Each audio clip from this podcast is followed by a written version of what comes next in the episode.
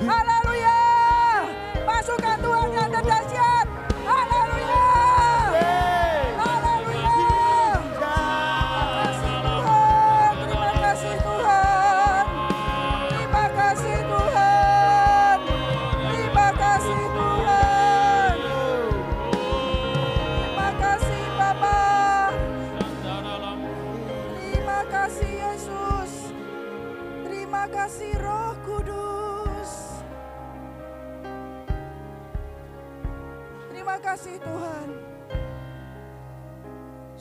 Hati kami meluap dengan ucapan syukur kepadamu Tuhan. Sungguh kami bersyukur untuk apa yang ada pada kami hari ini sebagaimana kami ada Tuhan. Ini adalah kasih karuniamu. Ini adalah anugerahmu yang besar buat setiap kami. Biar hari ini Tuhan, Engkau yang bangkitkan setiap kami Tuhan. Untuk bersyukur dan bersyukur dengan semua yang sudah Engkau berikan, yang sudah Kau anugerahkan dalam kehidupan kami. Kami mengucap syukur Tuhan. Hidup yang kami hidupi hari ini adalah karena kasih karuniamu. Adalah karena kasih karuniamu. Adalah karena kasih karuniamu. Terima kasih Tuhan. Terima kasih Tuhan. Kau yang ajari kami lebih lagi Tuhan. Kau yang terus bawa kami kepada dimensi-dimensi yang baru di dalam kasih, di dalam iman, di dalam pengharapan kami kepadamu Tuhan. Bahwa setiap kami masuk dan masuk kepada dimensi yang baru Tuhan. Jangan ada yang puas dengan apa yang ada hari ini. Tapi biar setiap kita terus dipenuhi kehausan dan kelaparan. Untuk mau ditarik dan dibawa Tuhan. Masuk kepada setiap dimensi yang baru. Masuk kepada dimensi yang baru. Karena Tuhan sudah menyediakan. Kita adalah pasukan Tuhan yang terdahsyat. Kita adalah pasukan Tuhan yang terdahsyat. Terima kasih Tuhan. Anugerahmu cukup buat kami anugerahmu yang memampukan kami Tuhan anugerahmu yang menyanggupkan kami Tuhan. Untuk kami berada dan untuk kami bisa hidup seperti yang engkau mau. Kami hidup di hari-hari ini. Terima kasih Tuhan. Kami bersyukur buat roh kudus yang terus menuntun dan membimbing kami hari demi hari. Kami bersyukur buat firman-Mu yang hidup, yang mengajari kami, yang memberikan guidance kepada kami hari demi hari, langkah demi langkah, setiap perjalanan kehidupan kami dalam kami mengikuti Engkau Tuhan. Terima kasih Tuhan. Terima kasih buat malam hari ini. Kami sungguh sangat bersyukur Tuhan. Kami bersyukur Tuhan. Dan biar terus Tuhan, mata hati kami tidak pernah lepas dan tidak pernah berpaling kepada yang lain, tapi hanya tertuju, hanya tertuju dan hanya tertuju kepada Yesus Kristus Tuhan, the author and the finisher our faith. Engkaulah yang memulai dan engkaulah yang mengakhiri setiap iman kita. Terima kasih Tuhan. Kami mau bersyukur buat malam hari ini. Terima kasih Tuhan.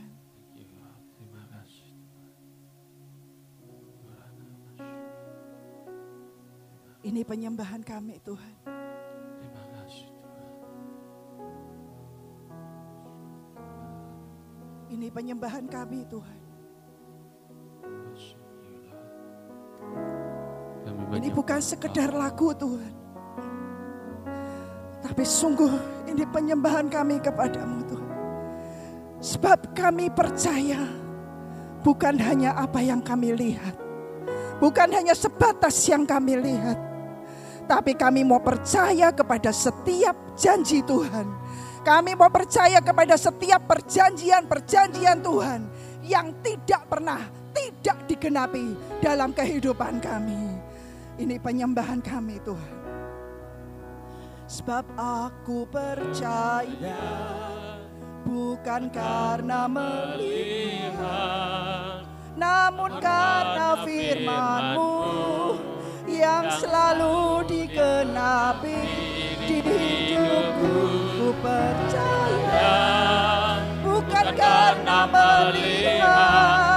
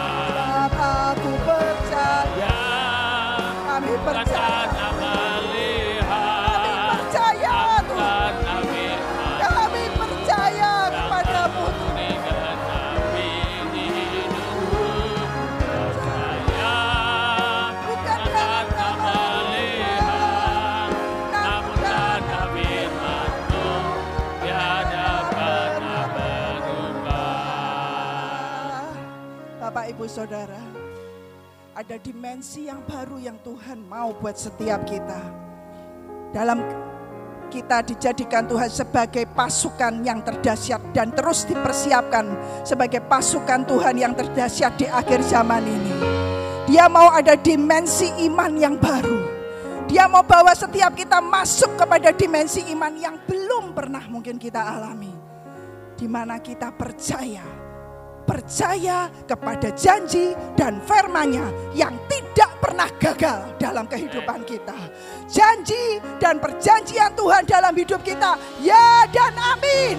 Ya dan amin. Tidak pernah berubah. Langit dan bumi bisa goncang. Firman Tuhan, ya dan amin. Tidak pernah berubah.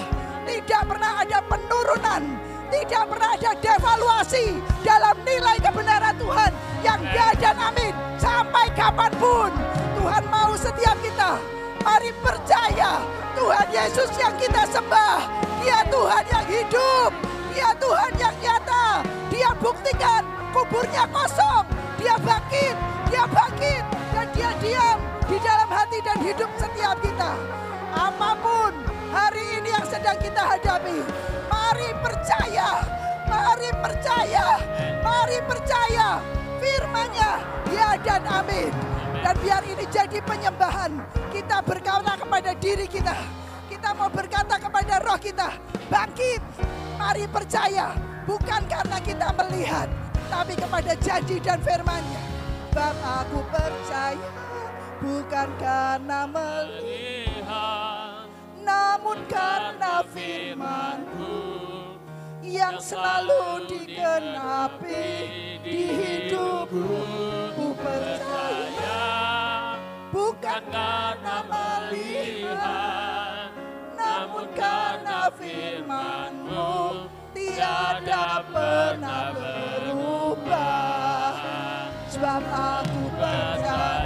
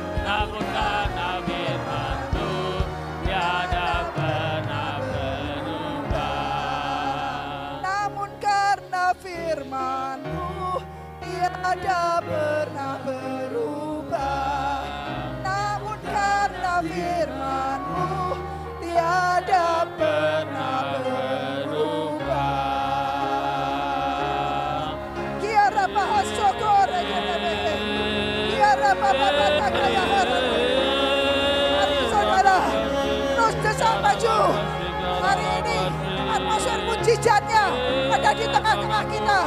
Atmosfer mujizatnya ada di tengah-tengah kita. Mari terobos, mari terobos. Mari Tuhan, mari hati kami, mari iman kami percaya Tuhan. Biar apa bataka yang harana, ora bahataka yang harana mahase. Biar bahase kene behete. Mari Tuhan, ulurkan tanganmu Tuhan buat umat yang kau kasihi. Yang hari ini membutuhkan uluran tanganmu Tuhan. Mari Tuhan bukakan pintu buat umat yang kau kasihi.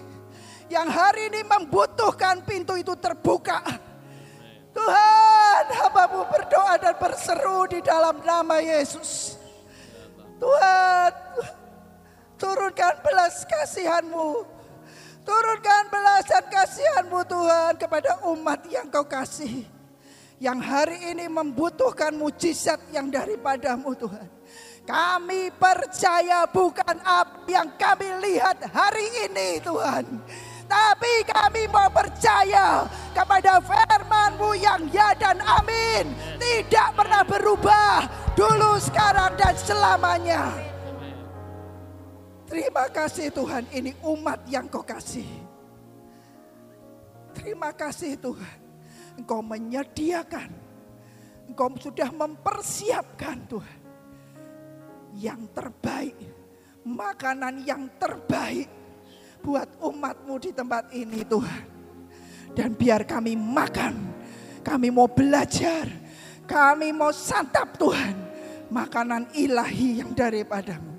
Dan biar firmanmu malam hari ini yang mengenyangkan setiap kami. Kami mengucap syukur Tuhan.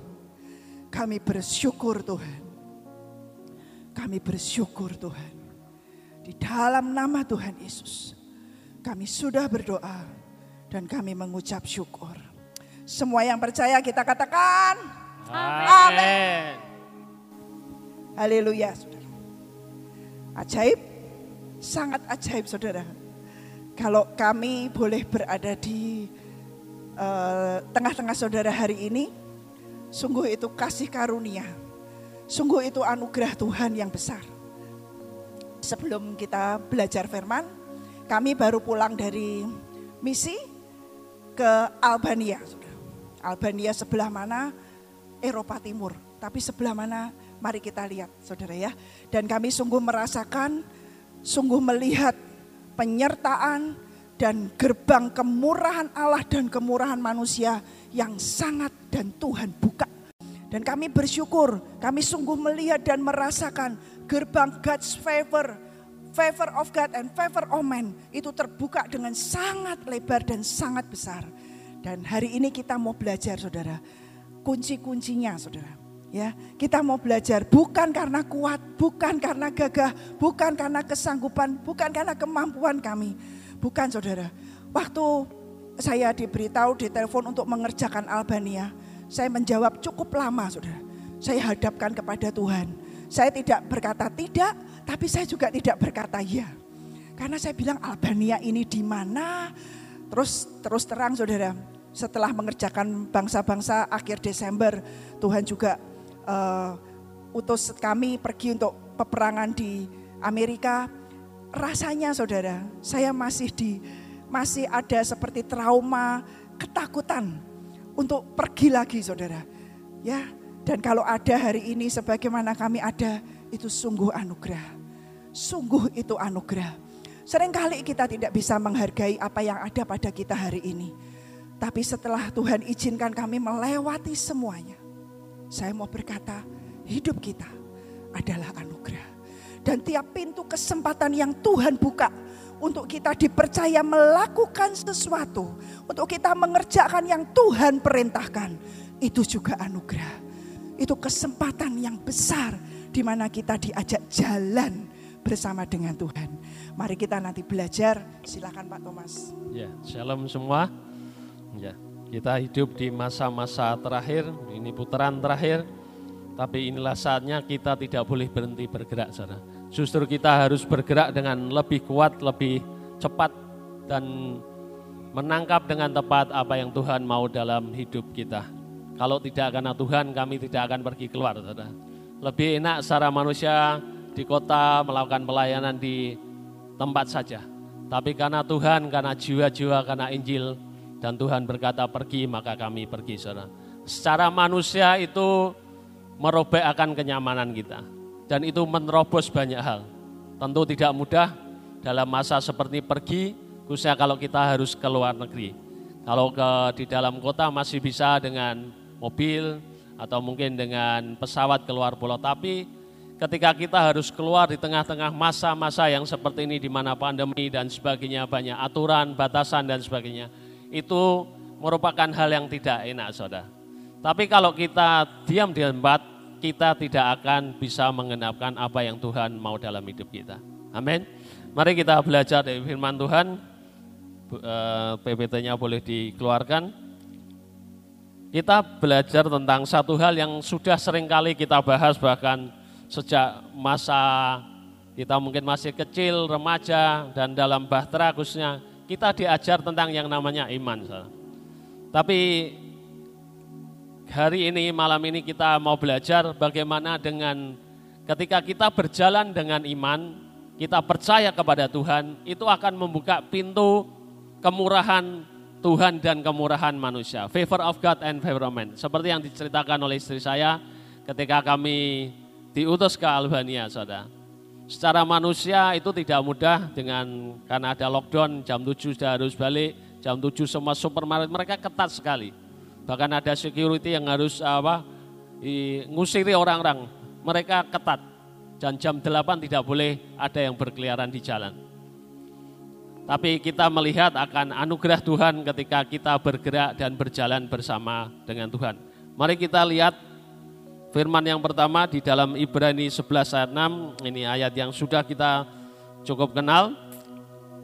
Katakan, tetapi tanpa iman tidak mungkin orang berkenan kepada Allah. Sebab barang siapa berpaling kepada Allah, ia harus percaya bahwa Allah ada dan bahwa Allah memberi upah kepada orang yang sungguh-sungguh mencari Dia. Dikatakan tanpa iman tidak mungkin kita berkenan atau menyukakan hati Tuhan. Jadi kalau kita ini hidup kita mau menyenangkan hati Tuhan, salah satu hal yang kita perlu punyai adalah hidup dengan iman. Hidup karena percaya saudara. Ini juga tidak mudah. Kalau kita mengalami hal-hal yang baik, kita bisa berkata, oh Tuhan baik.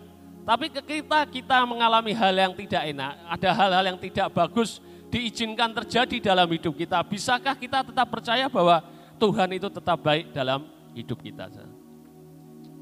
Semua orang kalau boleh ditanya, mereka tentu menginginkan semua terjadi mulus, baik semua, lancar buat mereka.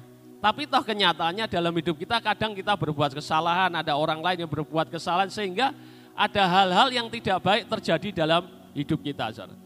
Dalam masa-masa seperti itu, dalam keadaan ketika kita mengalami hal itu, bisakah kita tetap percaya dan kita berkata Tuhan itu baik sana.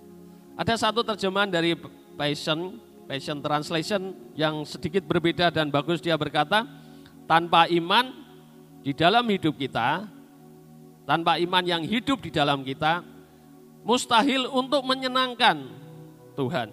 Karena ketika kita datang dalam iman kepada Tuhan, kita tahu bahwa dia itu nyata dan bahwa dia memberi upah kepada iman dari mereka yang memberikan semua passionnya, gairahnya dan kekuatannya untuk mencari dia. Saudara. Dan ketika kita berjalan dalam iman, kita ini sedang membuka akan satu pintu gerbang. Pintu gerbang apa saudara? pintu gerbang kepada semua keajaiban dan mujizat. Kita bisa lihat di dalam cerita di Alkitab bagaimana lima roti dan dua ikan dari yang cuman bekal anak kecil yang mungkin cukup untuk dia saja. Itu bisa dilipat gandakan untuk memberi makan lima ribu laki-laki bahkan sisa dua belas kerannya. Secara manusia itu tidak mungkin. Tapi kenyataannya ketika itu dipercayakan, diserahkan kepada Tuhan dan berjalan dengan iman itu terjadi saudara. Kita ingat akan cerita janda yang punya sebuli bu, cuman sebuli minyak. Minyak yang sebuli, kecil, sebotol kecil. Tapi ketika dia percaya kepada firman melalui Nabi Elisa, dia meminjam akan bejana yang banyak yang secara manusia tidak mungkin. Karena begitu minyak ini dalam botol kecil dituang ya sudah habis. Bahkan memenuhi satu bejana pun tidak mungkin. Tapi ketika janda ini percaya kepada nabinya kepada firman Tuhan dan dia melakukan dalam ketaatan, mujizat terjadi. Minyak itu tidak pernah berhenti mengalir sampai semua bejana yang dipinjam itu penuh saudara. Sam, ketika bejana yang terakhir itu penuh baru berhenti mengalir. Ada banyak contoh dalam Alkitab, tentu juga banyak contoh dalam hidup kita, setiap kita. Saudara. Bagaimana ketika kita berjalan dengan iman itu membuka pintu akan kemustahilan dan keajaiban dalam hidup kita. Tapi juga iman itu merupakan pintu gerbang kepada dimensi ilahi, supranatural. Karena sebetulnya iman itu bukan berada pada alam natural biasa. Bukan alam manusia. Ketika kita berjalan dengan iman, kita ini sedang masuk dalam dimensi ilahi. Dimensi supranatural. Semua yang natural bisa diatasi. Contohnya Petrus berjalan di atas air. Secara natural tidak mungkin karena begitu orang menginjak air akan tenggelam pasti. Tapi ketika Petrus mendengar firman Tuhan yang berkata, "Datanglah kemari," dan dia berjalan dengan iman percaya kepada perkataan Tuhan, dia berjalan. Meskipun di tengah jalan ketakutan timbul karena dia merasakan tiupan angin dan gelombang. Akhirnya tenggelam. Tapi dia ditolong Tuhan Yesus kemudian berjalan di atas air lagi. Jadi ketika kita berjalan dalam iman itu mengatasi akan hukum yang natural. Kita ingat akan cerita Tuhan Yesus bagaimana Tuhan Yesus menghardik akan gelombang di lautan. Dan gelombang itu taat kepada perkataan Tuhan Yesus saudara. Dan ketika kita berjalan dalam iman, kita ini masuk dalam suatu dimensi yang tidak terbatas. Karena firman Tuhan berkata, tidak ada yang mustahil bagi orang yang percaya. Tidak ada yang mustahil bagi Tuhan. Artinya semua segala sesuatu mungkin bagi orang yang percaya. Jadi artinya di dalam iman itu segala sesuatu bisa dilakukan, bisa terjadi. Orang mati yang harusnya sudah tidak ada kemungkinan untuk hidup lagi bisa dibangkitkan, bisa hidup lagi. Jadi iman ini membuka pintu yang luar biasa dalam hidup kita tapi juga salah satunya membuka pintu favor of God and favor of man dalam hidup kita. Ketika kita berjalan dalam iman, kita ki menyenangkan Tuhan. Dan ketika Tuhan disenangkan, maka anugerahnya turun. Dan tidak ada tidak hanya anugerah Tuhan, tapi juga kemudian Tuhan membuka pintu favor of man dalam hidup kita. Nah sering kali dalam kita nih perjalanan iman kita, ada banyak hal yang menghambat. Ada banyak musuh-musuhnya. Dan saya lihat bahwa salah satu musuh yang terbesar dalam iman, dalam kita berjalan dengan iman itu adalah ketakutan. Nah sekarang kita lihat satu ayat dulu. Di dalam Markus 5 ayat 36.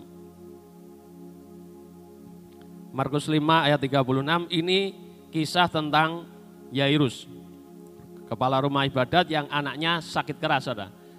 Dia memanggil akan Tuhan Yesus untuk datang ke rumahnya. Tapi di tengah jalan terjadi sesuatu, ada wanita yang sakit pendarahan. Dan wanita ini kemudian memegang ujung jumbai jubah Tuhan Yesus dan disembuhkan. Sehingga perjalanannya terhambat.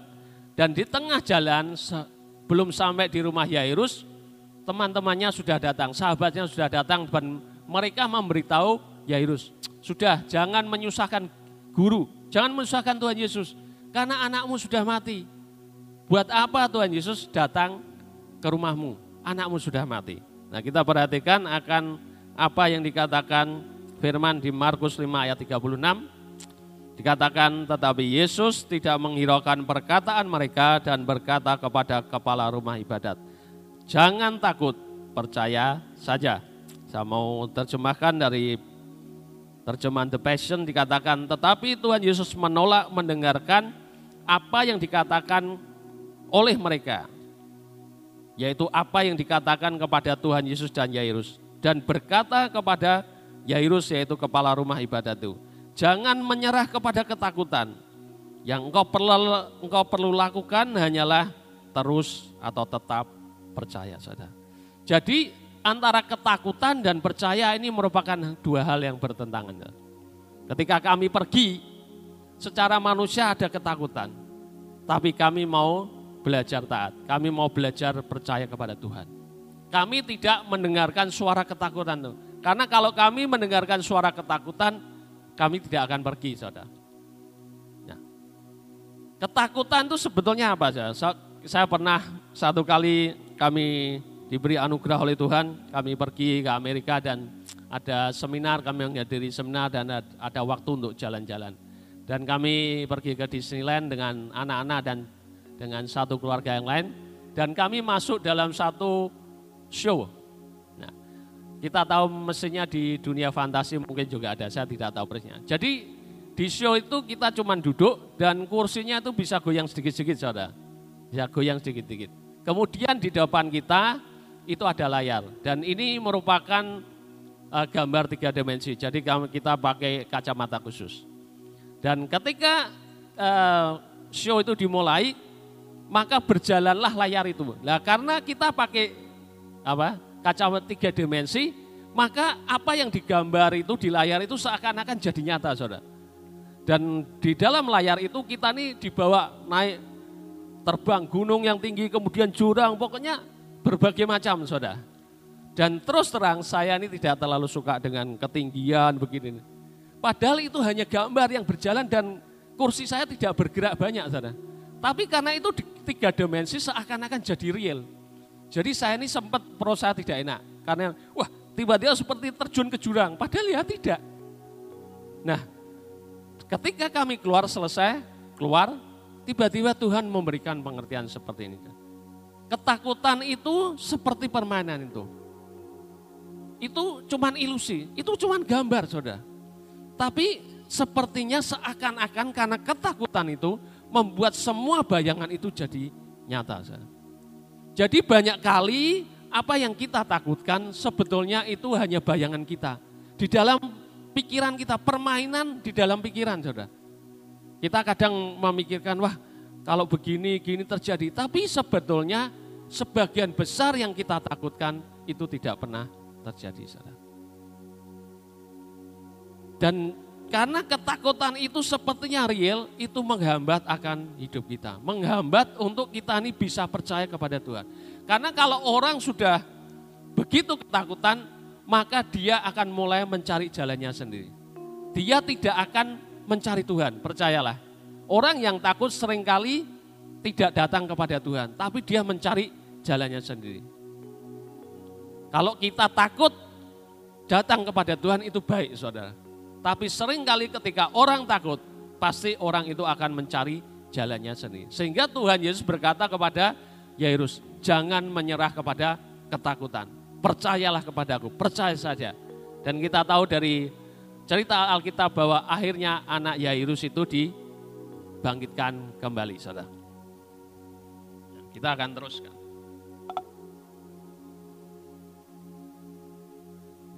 Kita akan teruskan poin yang selanjutnya saudara. Yaitu tentang yang namanya membatasi Tuhan. Kita lihat dulu di dalam kitab Mazmur pasal yang ke-78 ayat yang ke-41. Ini adalah cerita tentang orang Israel, kisah sejarah yang ditulis oleh Mazmur Daud. Mazmur 78 ayat yang ke-41. Berulang kali mereka mencobai Allah menyakiti hati yang kudus dari Israel. Dalam satu terjemahan bahasa Inggris dikatakan, sekali lagi dan lagi mereka membatasi Tuhan, mencegah dia dari untuk mencegah dia untuk memberkati mereka. Dan terus menerus mereka berbalik dari Tuhan, dari dia dan menyakiti hati yang maha kudus dari Israel, saudara. Bagaimana orang Israel ini membatasi Tuhan? Dengan apa? Dengan ketidakpercayaan mereka. Jadi ketika kita tidak percaya kepada Tuhan, kita berjalan dalam ketidakpercayaan, sebetulnya kita sedang membatasi Tuhan. Padahal Tuhan itu adalah Tuhan yang Maha Kuasa. Dia bisa melakukan apa pun. Tapi karena ketidakpercayaan mereka, kita tahu orang Israel ini mengalami mujizat yang luar biasa, laut merah terbelah, mana turun dari langit, dan banyak lagi keajaiban yang luar biasa. Tapi dalam perjalanan hidup mereka, mereka sering kali mencobai Tuhan. Mereka tetap tidak percaya kepada Tuhan. Dan itu membatasi akan kuasa Tuhan bekerja dalam hidup mereka. Nah sekarang kita lihat satu contoh di dalam perjanjian baru yaitu di dalam kitab Markus pasal yang kelima. Ayat yang kelima dan keenam bagian A dikatakan ia yaitu Tuhan Yesus tidak dapat mengadakan satu mujizat pun di sana kecuali menyembuhkan beberapa orang sakit dengan meletakkan tangannya atas mereka. Ia merasa heran atas ketidakpercayaan mereka. Dalam terjemahan bahasa Inggris dikatakan dia tidak mampu melakukan mujizat yang besar di Nazaret, kecuali menyembuhkan beberapa orang sakit dengan menumpangkan tangan atas mereka. Dia terheran-heran dengan ketidakpercayaan mereka yang begitu dalam saudara. Jadi ketika kita tidak percaya, sebetulnya kita sedang membatasi Tuhan. Seperti orang-orang di Nazaret. Mereka mengenal Tuhan, ini kan tetangga kita, ini kan anaknya ini, ini mam, papahnya kita kenal, mamanya kita kenal. Sehingga akhirnya mereka kecewa dan menolak Tuhan. Dan ketika mereka tidak percaya saudara, Tuhan boleh dikata tidak bisa melakukan mujizat apa pun di kota Nazaret. Padahal ini adalah kota di mana dia dipanggil sebagai orang Nazaret. Jadi ketika kita ini tidak percaya, sebetulnya ada bahayanya, yaitu bahwa bahayanya kita membatasi Tuhan dengan ketidakpercayaan. Seperti memagari Tuhan. Tuhan ini adalah pribadi yang tidak terbatas, saudara. Tapi ketika kita tidak percaya kepada Tuhan, tiba-tiba kuasa Tuhan itu sepertinya terbatas, saudara. Sehingga Tuhan boleh dikata tidak bisa melakukan mujizat yang banyak dalam hidup kita. Iya, coba dikeluarkan gambar gerbangnya.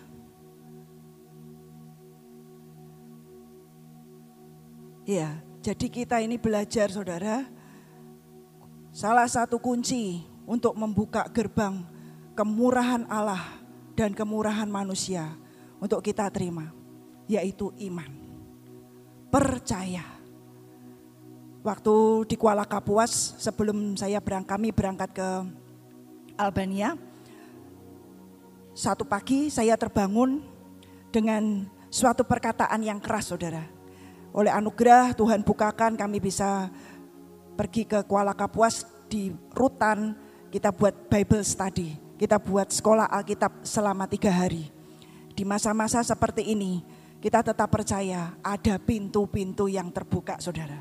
Dan setiap pintu yang terbuka jangan berlambat-lambat untuk kita masuk dan kita ambil saudara.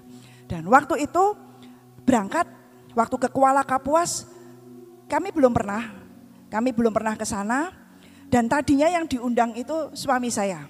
Ya, hanya Thomas yang diundang. Ketika saya mendengar entah bagaimana ada yang melonjak melompat dalam hati saya saya teriak, aku ikut. Saya berkata begitu sudah, aku ikut.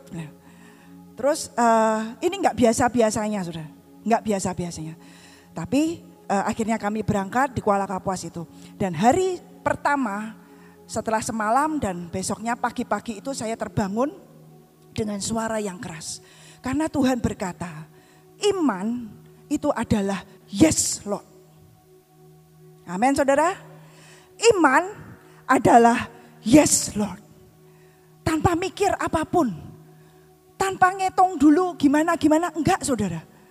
Dan saya berkata, amin Tuhan. Maksudnya apa?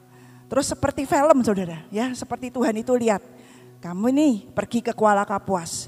Kamu enggak ngerti dan ke kami ke Kuala Kapuas itu sempat tertunda satu hari. Harusnya kami terbang ke Palangkaraya. Tapi hari itu saudara tahu Semarang tiba-tiba banjir. Ya, tiba-tiba banjir, bandara tergenang air dan uh, kami tetap ke airport karena tetap tidak ada pemberitahuan akan di cancelnya hari itu, tapi ternyata hujan yang tidak berhenti dan terus air yang makin meninggi dari jam 2 akhirnya 24 jam hari itu airport ditutup. Ketika saya tahu connecting flight kami untuk menuju ke Palangkaraya itu tidak bisa, saya berkata, udah kita langsung cancel. Saya pikir ini cancel-cancel semuanya. Terus suami saya bilang, enggak, masih ada jalan. Iya ya, jalannya gimana? Karena Kuala Kapuas itu di tengah-tengah antara Banjarmasin dan Palangkaraya, saudara. Dari Palangkaraya dua jam, kalau dari Banjarmasin itu satu jam. Oh kalau begitu kita bisa terbang ke Banjarmasin. Dan akhirnya tiket kita di uh, diganti, diurus dan saya diganti, berubah menjadi tiket ke Banjarmasin hari berikutnya. Di Banjarmasin saya bingung nanti dijemput siapa, kita transit di mana, siapa yang nganter kita dari Banjarmasin ke Kuala Kapuas. Tidak ngerti saudara. Tapi ketika kita berkata, yes Lord. Dan di situlah memang betul iman membuka gerbang kemurahan Allah dan kemurahan manusia dalam hidup kita. Begitu kita berkata ya dengan apa yang Tuhan itu perintahkan, gerbang itu terbuka. Terbuka dengan sangat lebar. Tanpa kita ngerti. Terus Tuhan tiba-tiba uh, saya di, dikontak seseorang dari Banjarmasin, dia bilang, Cik saya dengar mau ke ke Banjarmasin itu Hamin satu. Jadi ketika cancel, Sabtu malam saya dikontak. Dan saya bertanya, iya saya mau ke Banjarmasin. Maaf ini siapa? Saya bertanya seperti itu. Maaf ini siapa? Terus dia menjelaskan, saya orang yang satu tahun yang lalu ikut retret Sion di Badungan. Saudara masih ingat? Ya, ada retret di Badungan, ada seseorang keluarga dari Banjarmasin datang, dan kami ini dianugerahi untuk menjemput di airport dan sampai mengantar pulang ke airport, saudara. Kami nggak tahu, bahkan saya pun nggak ingat, saudara. Nggak ingat. Tapi Tuhan setiap kali kita melakukan, setiap kali kita dengan percaya dan mengerjakan apa saja, suruh jemput ke airport, jemput kenal aja juga enggak, saudara dia siapa? Saya nggak urusan kenal atau nggak kenal. Begitu ada kesempatan untuk melakukan yang Tuhan perintahkan, kerjakan. Sekian tahun kemudian, ketika saya harus ke Banjarmasin, Tuhan sudah menyediakan. Akhirnya orang ini, saudara-saudara ini yang menjemput kami sampai mengantarkan kami ke Kuala Kapuas, sampai mengantarkan kami balik, kami pulang ke airport, saudara. Dan sampai membuka rumahnya untuk kami ini transit. Saya berkata ajaib ya Tuhan, saya kepikir aja enggak Ya, ingat aja enggak saudara, itu sudah setahun lewat. Ya, rasanya sudah hampir uh, setahun lebih lah. Ya, setahun lebih. Jadi saya enggak ingat saudara. Tapi di situ Tuhan berkata, itu loh. Iman, percaya, iman melakukan melangkah untuk melakukan apa pun. Yes, Lord. Ya, dengan apa yang Tuhan perintahkan.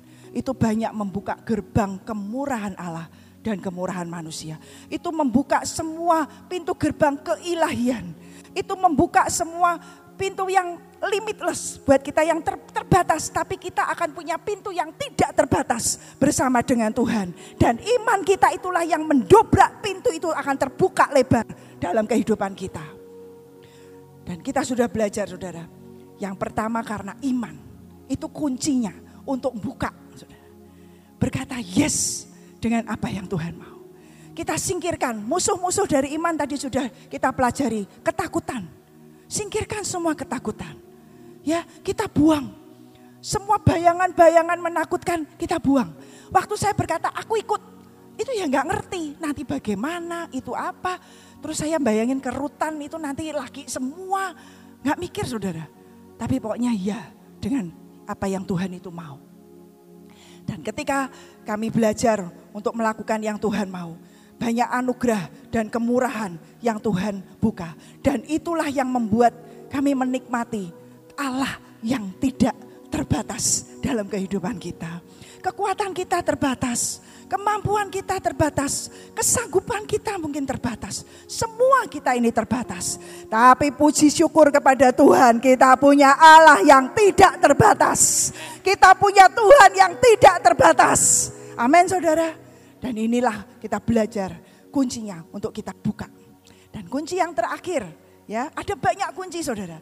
Tapi hari-hari ini yang Tuhan izinkan untuk kami lewati, untuk kami alami bersama dengan Tuhan. Ada satu kunci lagi saudara, kunci yang terakhir yaitu mengucap syukur. Sering dan saya berkata Tuhan, ya sudah ngertilah mengucap syukur.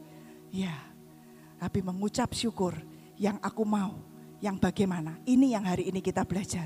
Saya sendiri amazed saudara. Ya, amazed dengan apa yang Tuhan itu singkapkan. Tuhan izinkan ke kami mengalami sesuatu ujian, kami mengalami sesuatu tantangan, tapi kami bersyukur. Itu di hari Purim, Saudara. Dan kalau Saudara belajar kunci Purim tahun ini salah satunya apa? Mengucap syukur. Itu kita naikkan sebagai korban kepada Tuhan dan itu berkenan di hati Tuhan. Kita buka di Mazmur Fatsal yang ke-50 ayat yang ke-23.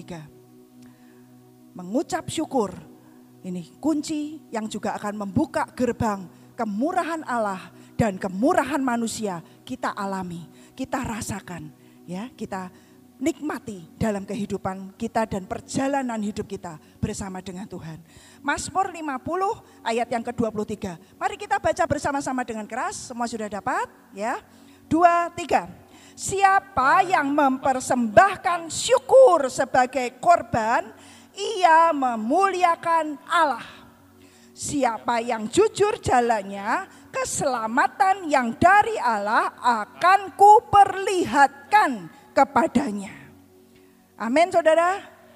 Siapa yang mempersembahkan syukur sebagai korban. Namanya korban itu enggak enak saudara. Dan sering kali kebanyakan kita, kita kalau boleh milik kita enggak mau. Ya, kita mau semua kalau semua keadaan bagus, semua keadaan berjalan seperti yang kita harapkan, oke. Okay, kita akan dengan mudah mungkin kita akan berkata terima kasih Tuhan semua baik. Tapi ketika Tuhan mengizinkan segala sesuatu yang terjadi dalam kehidupan kita bukan karena kesalahan dari Tuhan. Seringkali saudara, kita yang salah. Kita yang tidak dengar-dengaran dengan baik. Kita yang tidak mentaati dengan tepat apa yang sudah diinstruksikan dalam kehidupan kita. Kami belajar. Kami belajar, sangat belajar. Pulang dari Albania kami belajar sesuatu yang sangat berharga. Kami tidak dengan tepat melakukan dan mendengar dengan baik semua instruksi yang sudah Tuhan peringatkan dalam kehidupan kami. Istilahnya orang bilang nggak ngelegewo saudara. Nggak ngeh saudara. Sudah semua mulus, semua mulus saudara. Ya balik sampai ke Indonesia mulus semua saudara. Sudah kami keluar semua saudara. Tapi ada satu kesalahan yang kami buat. Tidak mendengar dengan baik setiap instruksi Tuhan. Akhirnya kami harus melewati ada harga yang kami bayar. Tapi syukur kepada Tuhan. Salah satu karakter mental yang Tuhan mau untuk pasukan yang terdahsyat di akhir zaman ini. Yang Tuhan sedang bangkitkan dan mau bangkitkan di tengah-tengah kita. Karena kita adalah generasi pasukan yang terdahsyat. Yaitu apa saudara? Hati yang bersyukur dalam segala hal. Kami bersyukur eh, saat itu Tuhan jagai hati kami ini dengan luar biasa. Gak ada saling menyalahkan, gak ada hati marah, gak ada menggerutu. Detik saya dan kami semua sadar saudara. Kami gandengan tangan. Kami berdoa. Dan kami berkata Tuhan ampuni kami. Tidak nyalahkan siapa pun, tidak nyalahkan keadaan, gak menyalahkan. Lu Tuhan kok gini? Enggak saudara. Kami kan sudah melakukan Albania yang suruh juga engkau Tuhan. Kenapa kami pulang seperti ini? Enggak, enggak ada. Di hati pun enggak, mikir pun kagak saudara. Tapi yang ada Tuhan pegang. Dan bersyukur itu Tuhan. Kami gandengan tangan. Dan kami berkata Tuhan ampuni kami. Ampuni ketidaktepatan kami mendengar apa yang kau perintah. Saat itu saya sudah close semua handphone istilahnya uh, tidak jawab pertanyaan dari semua saudara, tidak beritahu siapa-siapa saudara. Istilahnya sejak sesaat itu, seketika itu langsung kami tersungkur, kami hanya bergandeng tangan dan kami berkata, ampuni Tuhan. Dan kami berkata kami mau mengucap syukur dan kami tidak tahu ya saudara, apa yang akan kami alami selanjutnya. Dengan harapan mengucap syukur, bertobat, Tuhan akan membalikkan semua keadaan. Tapi kami tetap berkata Tuhan, apa pun yang terjadi. Kami mau bersyukur. Dan di translation ini terjemahan yang sangat bagus sekali saudara. Di Mazmur 50 ayat 23 firman mengatakan ketika kita mempersembahkan syukur sebagai korban. Ia memuliakan Allah. Dan Tuhan dan siapa yang berjalan dengan jujur. Berjalan dengan jujur dengan arti kita dengan syukur. Mengucap syukur dengan apa yang kita alami dan Alkitab berkata keselamatan yang dari Allah akan kuperlihatkan kepadamu. Akan kutunjukkan kepadamu. Di Passion Translation diterjemahkan sangat bagus. Saya langsung menerjemahkan saja ya saudara. Hidup yang menyenangkan Tuhan adalah hidup dalam ucapan syukur akan anugerahnya. Ekspresi yang sangat bagus. Hidup yang menyenangkan Tuhan adalah hidup dalam ucapan syukur akan anugerah. Saudara nanti bisa buka di terjemahan di The Passion Translation saudara. Dan selalu memilih untuk berjalan bersama dengan Tuhan. Jadi ketika kita mengalami semua situasi yang tidak enak, jangan milih jalan dengan yang lain. Jangan milih pakai cara-cara yang lain saudara. Tapi tetap putuskan Aku pilih jalan dengan engkau Tuhan. Aku pilih mau berjalan dengan engkau Tuhan. Karena di dalam segala sesuatu jalan dengan engkau itu adalah kebenaran. Itu yang paling benar. Jalan dengan Tuhan. Karena dia adalah jalan, dia adalah kebenaran, Yesus adalah kehidupan. Jangan jalan yang lain. Jangan pilih jalan yang lain. Hanya jalan dengan Yesus. Selalu memilih berjalan dengan Tuhan. Dan ini semuanya adalah kebenaran. Dan firman Tuhan berkata, itu adalah korban yang aku Tuhan inginkan. Dia mencari hari-hari ini pasukan-pasukan Tuhan yang terdahsyat dalam menghadapi setiap situasi, kondisi apa pun. Kita tidak punya mental yang membeli saudara. Bukan punya mental yang mudah menyerah. Bukan punya mental yang cengeng. Tapi kita punya mental yang berkata aku pilih jalan dengan engkau Tuhan. Aku mau naikkan syukur dengan semua keadaan apa pun yang hari ini aku alami. Percayalah saudara, Nehemia 9 ayat 33 berkata, dalam segala hal yang menimpa kita, dia adalah Tuhan yang selalu benar. Saudara buka Nehemia 9 ayat 33. Jadi dalam segala hal apa pun yang terjadi yang kita alami saudara. Percayalah tidak ada kesalahan di pihak Tuhan. Dan itu firman jadi rema dalam kehidupan saya. Saya bersyukur salah satu rema dari kecil yang Tuhan tancapkan dalam hidup saya yang membuat yang jagai hati ini ada apa-apa, ngalami apa-apa itu tidak nyalah ke Tuhan, saudara. Tidak berpikir yang negatif tentang Tuhan. Ya, tidak memikirkan Tuhan itu gimana sih, ini sudah begini, sudah begini. Tidak, saya bersyukur sekali. Ini rema Tuhan, tancapkan batu yang Tuhan tanam dalam, jauh di dalam hati. Dalam segala hal yang menimpa kami, dia Tuhan yang selalu benar. Artinya dia Tuhan yang tidak pernah salah. Dan Alkitab selanjutnya mengatakan ini korban yang aku inginkan dari kita anak-anaknya. Hari-hari ini Tuhan terus sedang mencari yang namanya penyembah-penyembah yang benar. Pasukan yang terdahsyat. Mari kita minta dan kita minta untuk dianugerahi Tuhan. Hati seorang penyembah. Hati yang mau menaikkan syukur dalam segala situasi dan keadaan apa pun. Dan kita naikkan sebagai korban kepada Tuhan. Karena cara inilah kunci inilah membuka gerbang kemurahan Allah dan kemurahan manusia kita ini terima. Selanjutnya firman Tuhan berkata, jika engkau melakukan hal ini, ini janji Tuhan saudara. Jika engkau melakukan hal ini, keselamatan yang daripadaku akan lebih banyak dinyatakan untukmu. Dia sudah menyediakan yang jauh lebih banyak, jauh lebih besar. Dia menyediakan semua yang unlimited buat kita semua saudara. Dia menantikan umatnya ini melakukan yang Tuhannya perintahkan. Melakukan hati yang terus menaikkan syukur kepada Tuhan dalam semua situasi. Itu sebagai korban. Dan ini menyenangkan hati Tuhan. Ayat yang terakhir di 1 Tesalonika 5 ayat yang ke-18. 1 Tesalonika 5 ayat yang ke-18 Firman Tuhan berkata, ini juga firman yang sudah sering kita dengar. Waktu Tuhan berkata mengucap syukur, nak. mengucap syukur saya bilang iya ya Tuhan semua ngerti. Tapi saya bersyukur dibawa kepada dimensi yang baru. Dibawa dimensi yang semakin dalam. Saya makin ngerti istilahnya uh, kalau Kong Yusa. Dulu saya uh, pertama kali waktu ketemu Kong Yusa itu waktu masih SMA saudara Waktu saya ketemu dalam semua situasi rumah tangga yang hari itu sedang di, saya alami secara pribadi, saya bingung. Terus saya tuh heran bisa dituntun dan saya tuh ketemu Kong Yusa itu untuk pertama kalinya. Tahu Kong Yusa, tahu Pak Yusa, sudah pernah dengar kasetnya, tapi baru kali itu saya istilahnya bertatap muka. Saya masih SMA. Tapi saya juga bersyukur.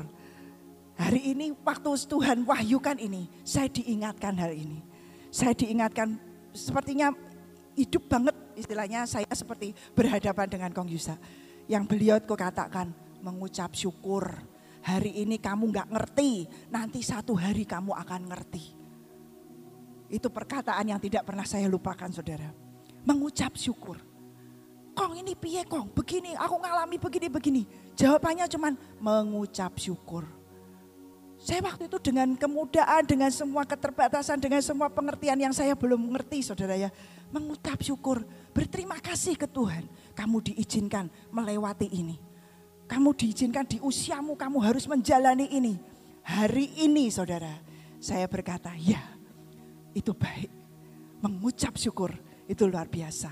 1 Tesalonika 5 ayat yang ke-18 firman Tuhan berkata, mengucap syukurlah dalam segala hal Sebab itulah yang dikehendaki Allah di dalam Kristus Yesus bagi kamu.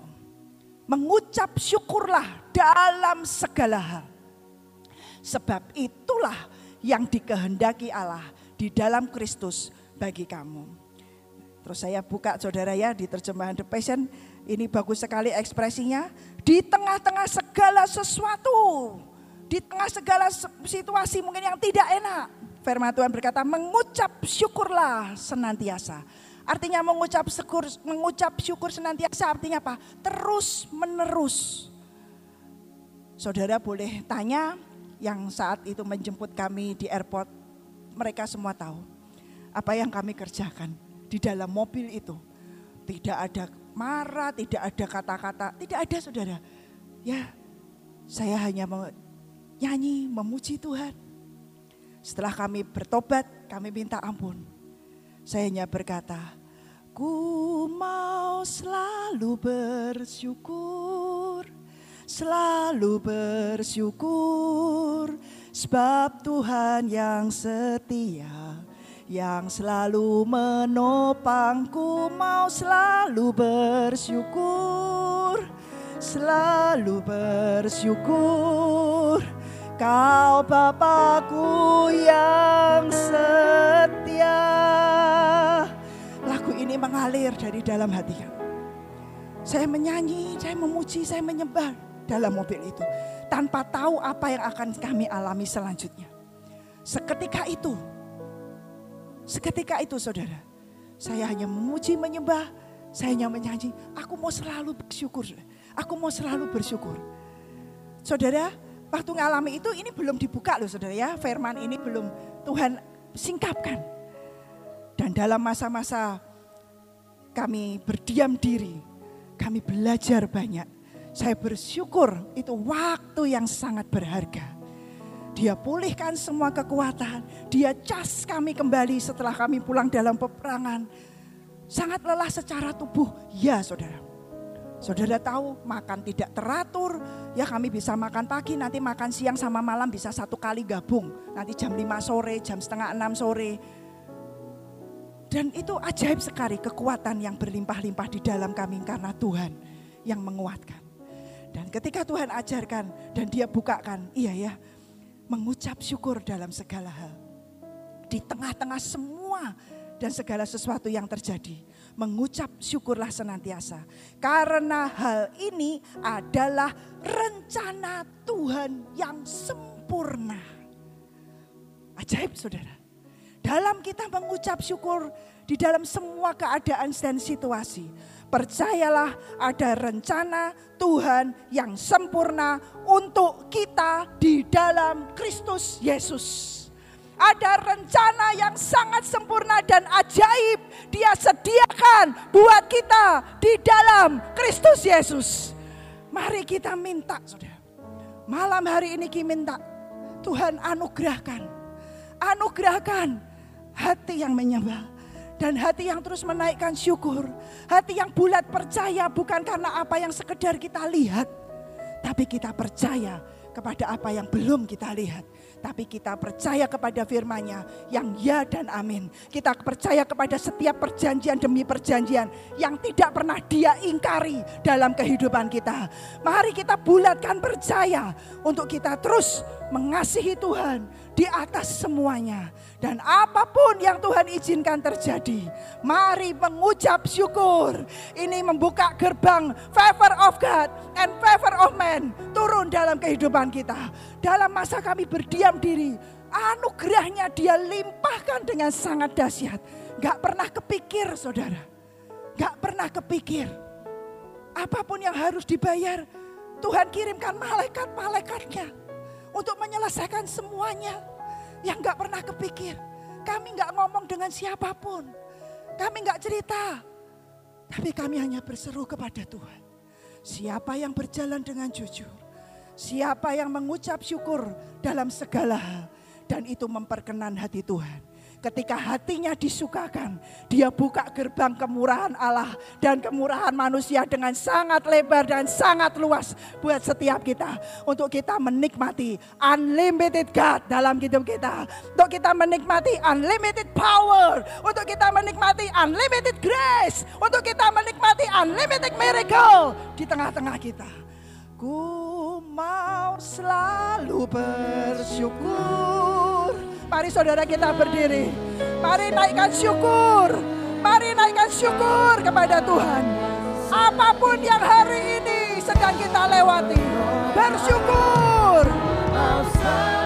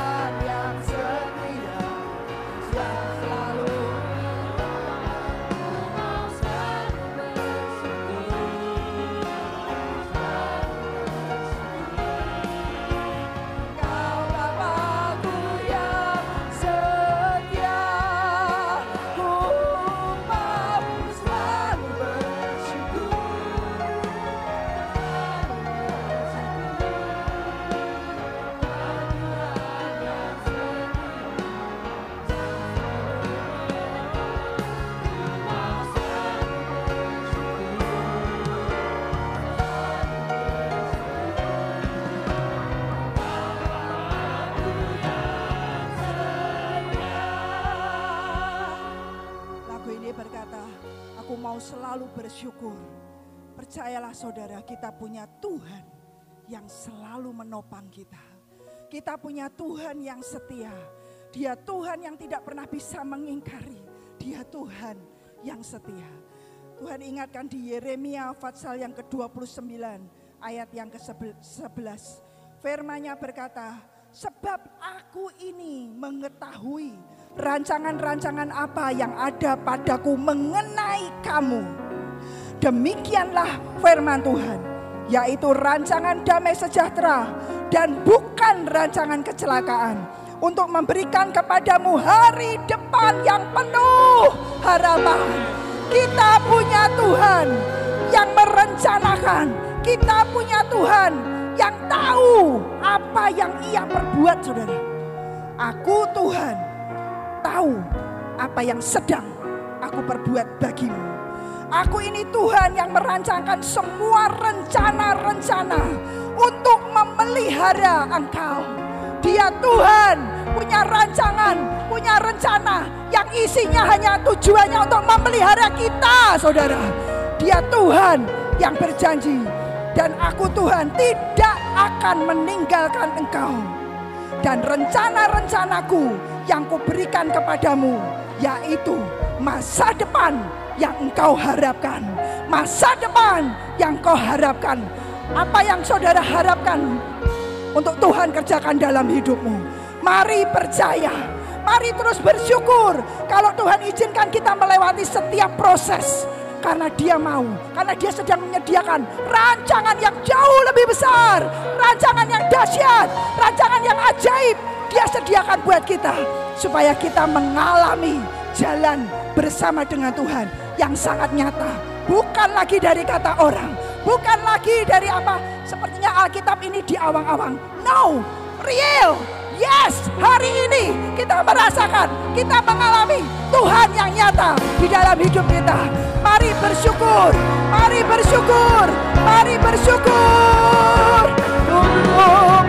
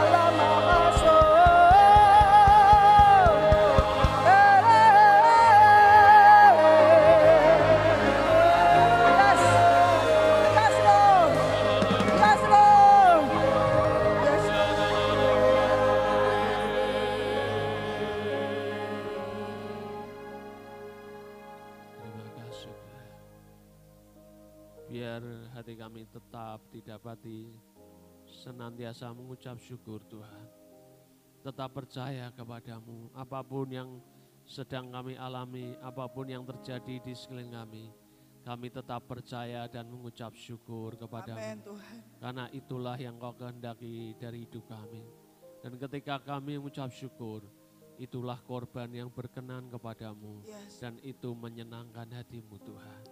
Kami mau percaya Tuhan. Karena engkau Tuhan yang baik. Engkau yang merancangkan semua yang baik buat kami anak-anakmu Tuhan.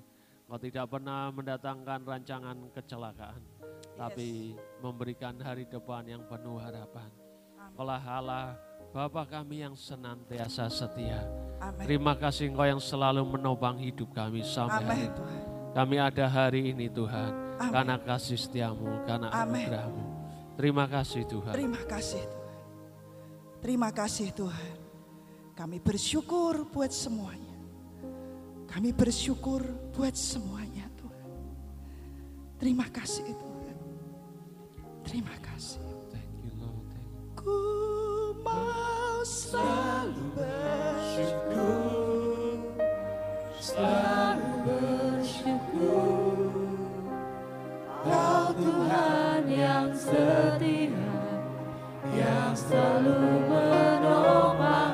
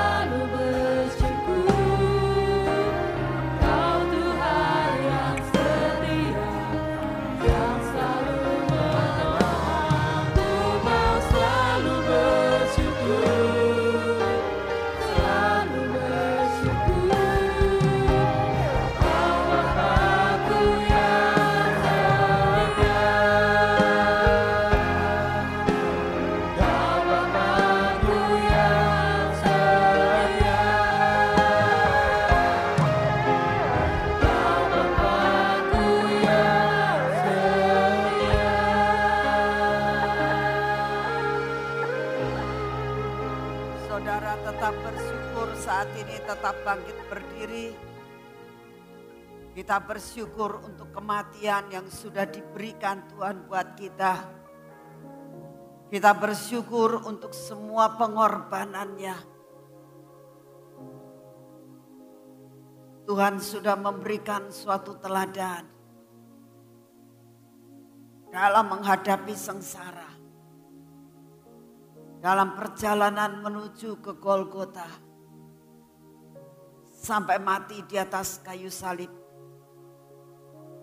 Yang keluar dari bibir mulutnya adalah bersyukur untuk planning Bapa yang amat luar biasa dalam hidupnya. Jikalau tanpa pengorbanan yang luar biasa dari Tuhan, saudara dan saya nggak bisa menikmati surga. Dia sudah lakukan semuanya yang dilambangkan dengan tubuh dan darahnya. Kita ambil perjamuan kudus saat ini. Kita tetap ada dalam hadirat Tuhan. Buat saudara-saudara yang belum menerima, saudara boleh angkat tangan. Biar para asir untuk melayani. Tapi saya minta tetap ada dalam hadirat Tuhan. Tanpa banyak bergerak. Tapi kita tetap mengatakan, Tuhan aku bersyukur untuk pengorbananmu. Aku bersyukur untuk apa yang sudah kau beri contoh buat kami. Kami tahu Tuhan, kami sangat mudah untuk bersyukur pada masa kami kelimpahan. Tapi sesuatu hal yang sukar untuk kami lakukan. Apabila kami sedang menghadapi perkara-perkara yang tidak habis-habisnya yang kami hadapi. Tapi hari ini ya Tuhan, Kami tahu kami mau berlari kepadamu, kepada firman-Mu. Karena kami tahu Tuhan, kami hidup bukan karena kenyataan yang kami lihat. Tapi kami percaya, kami hidup karena perjanjian-Mu. Karena firman-Mu Tuhan. Oleh karena itu kami sangat percaya, kami bersyukur saat ini. Engkau sudah memberi contoh dan teladan untuk tetap bersyukur dalam menghadapi apa pun. Kami bersyukur Tuhan, inilah tandanya dengan tubuh dan darahmu ini. Ini satu tanda cintamu Tuhan, tanda pengorbananmu. Engkau memberikan semua dan semuanya buat kami. Engkau bahkan memberikan nyawamu buat kami untuk keselamatan kami. Dan kau sudah katakan, aku sudah mengalahkan dunia. Dan kami sangat percaya, apa pun yang terjadi dalam dunia, yang kau izinkan terjadi dalam hidup kami, engkau sudah tahu. Engkau tetap akan menopang kami, dan kami akan mengalami kemenangan. Terima kasih untuk semuanya. Ini tubuh dan darahmu. Kami mengingat akan semua pengorbananmu. Biarlah ini menjadi kekuatan untuk kami tetap bersyukur. Dalam nama Tuhan Yesus.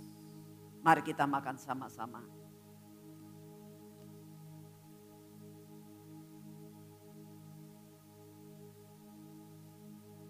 Langsung minum akan darah Yesus.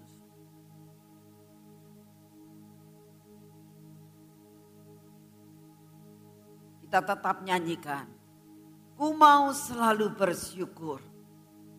Nyanyikan dengan segenap hati. Ku selalu bersyukur. Selalu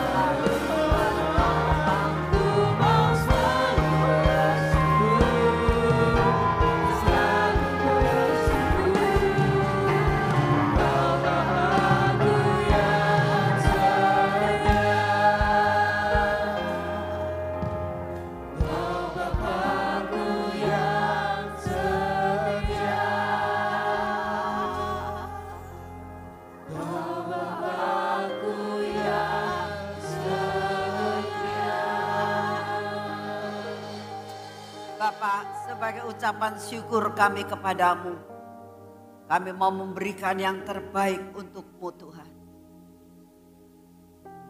Bicaralah kau kepada kami. Kami tahu kau punya masa depan yang terbaik buat kami. Kau sudah merencanakan yang terbaik buat kami. Kami percaya akan hal ini. Bicaralah kau kepada kami Tuhan berapa yang kami harus berikan kepadamu. Sebagai ucapan syukur kami, engkau sungguh amat sangat baik atas hidup kami. Dalam nama Tuhan Yesus. Saudara, kita akan maju ke depan. Sebelah kanan saya buat lawatan, sebelah kiri saya dipakai buat semua biaya di tempat ini. Silakan maju ke depan.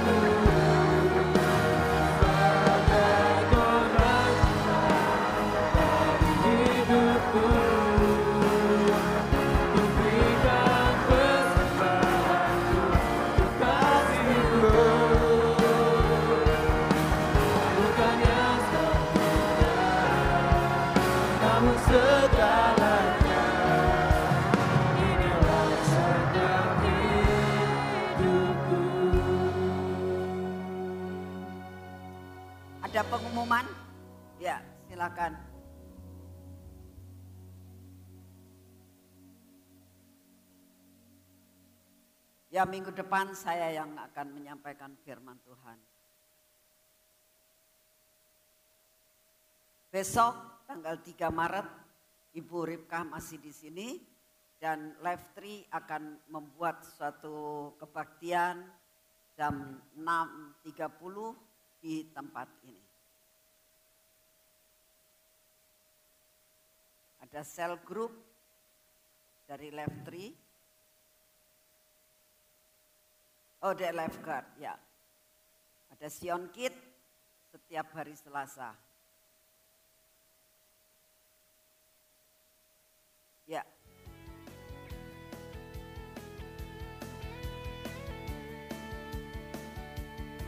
Setiap hari Minggu kita akan selalu pelayanan ke kampung-kampung, ke desa-desa, ke lereng-lereng gunung.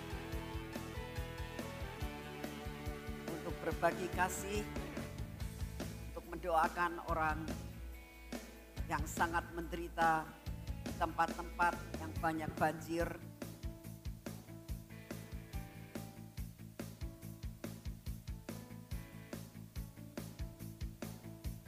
Kami berterima kasih, ucapan terima kasih kami kepada setiap orang yang sudah jemaat yang sudah memberikan persembahannya dan kita bisa bagikan kepada setiap orang. Kita terus akan lakukan setiap hari Minggu. Terima kasih buat saudara-saudara yang streaming, yang memberikan juga persembahan-persembahan melalui rekening-rekening yang ada. Banyak orang yang menderita dan kita bisa menjadi berkat.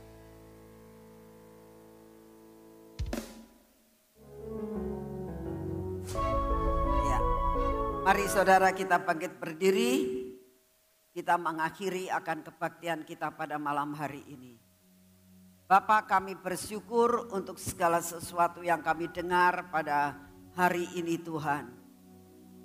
Kami pulang dari tempat ini premadik pikiran dan jiwa kami kau ubahkan. Paradigma kami kau ubahkan Tuhan. Menjadi paradigma. Kami tidak mengeluh. Kami tidak menyalahkan situasi. Kami tidak menyalahkan engkau. Tapi kami tahu kau punya rencana dalam hidup kami. Suatu rencana masa depan yang penuh dengan harapan Engkau sudah menyediakan perkara-perkara yang baik buat kami. Oleh karena itu Tuhan, buat kami hari ini, pulang dari tempat ini, Engkau ubahkan cara berpikir kami. Kami mau mengatakan kepadamu, apa pun yang kau izinkan terjadi, kami tetap bersyukur. Lepaskan kami dari roh ketakutan. Lepaskan kami daripada segala roh kekhawatiran. Engkau tahu Tuhan bahwa semua ketakutan, semua kekhawatiran itu hanya merupakan suatu perkara-perkara yang tidak bakal terjadi dalam hidup kami. Terima kasih untuk semuanya. Terima kasih Bapak, Engkau sungguh amat sangat baik atas hidup kami. Segala puji, hormat, dan syukur kami naikkan di hadapanmu. Kami pulang dari tempat ini, kami membawa perkara-perkara yang berbeda dari apa yang kami datang. Dalam nama Tuhan Yesus, dalam nama Tuhan Yesus, semua berkat yang terbaik yang dari surga akan kami terima pada hari ini. Sudah kami terima semua yang terbaik yang dari Bapa yang di surga, yang melalui Yesus Kristus Tuhan kami dan dikuatkan oleh Roh Kudus. Kami terima dengan utuh kami pulang dari tempat ini. Jalan pikiran kami kau ubahkan. Dan kau lepaskan kami dari roh kekhawatiran, roh ketakutan. Kami perintahkan dalam nama Tuhan Yesus. Semua roh ketakutan, roh kekhawatiran keluar dari hidup kami. Dalam nama Tuhan Yesus kami terima roh ucapan syukur. Kami terima jalan pikiran yang baru dalam nama Tuhan Yesus Kristus. Amin. Lord bless you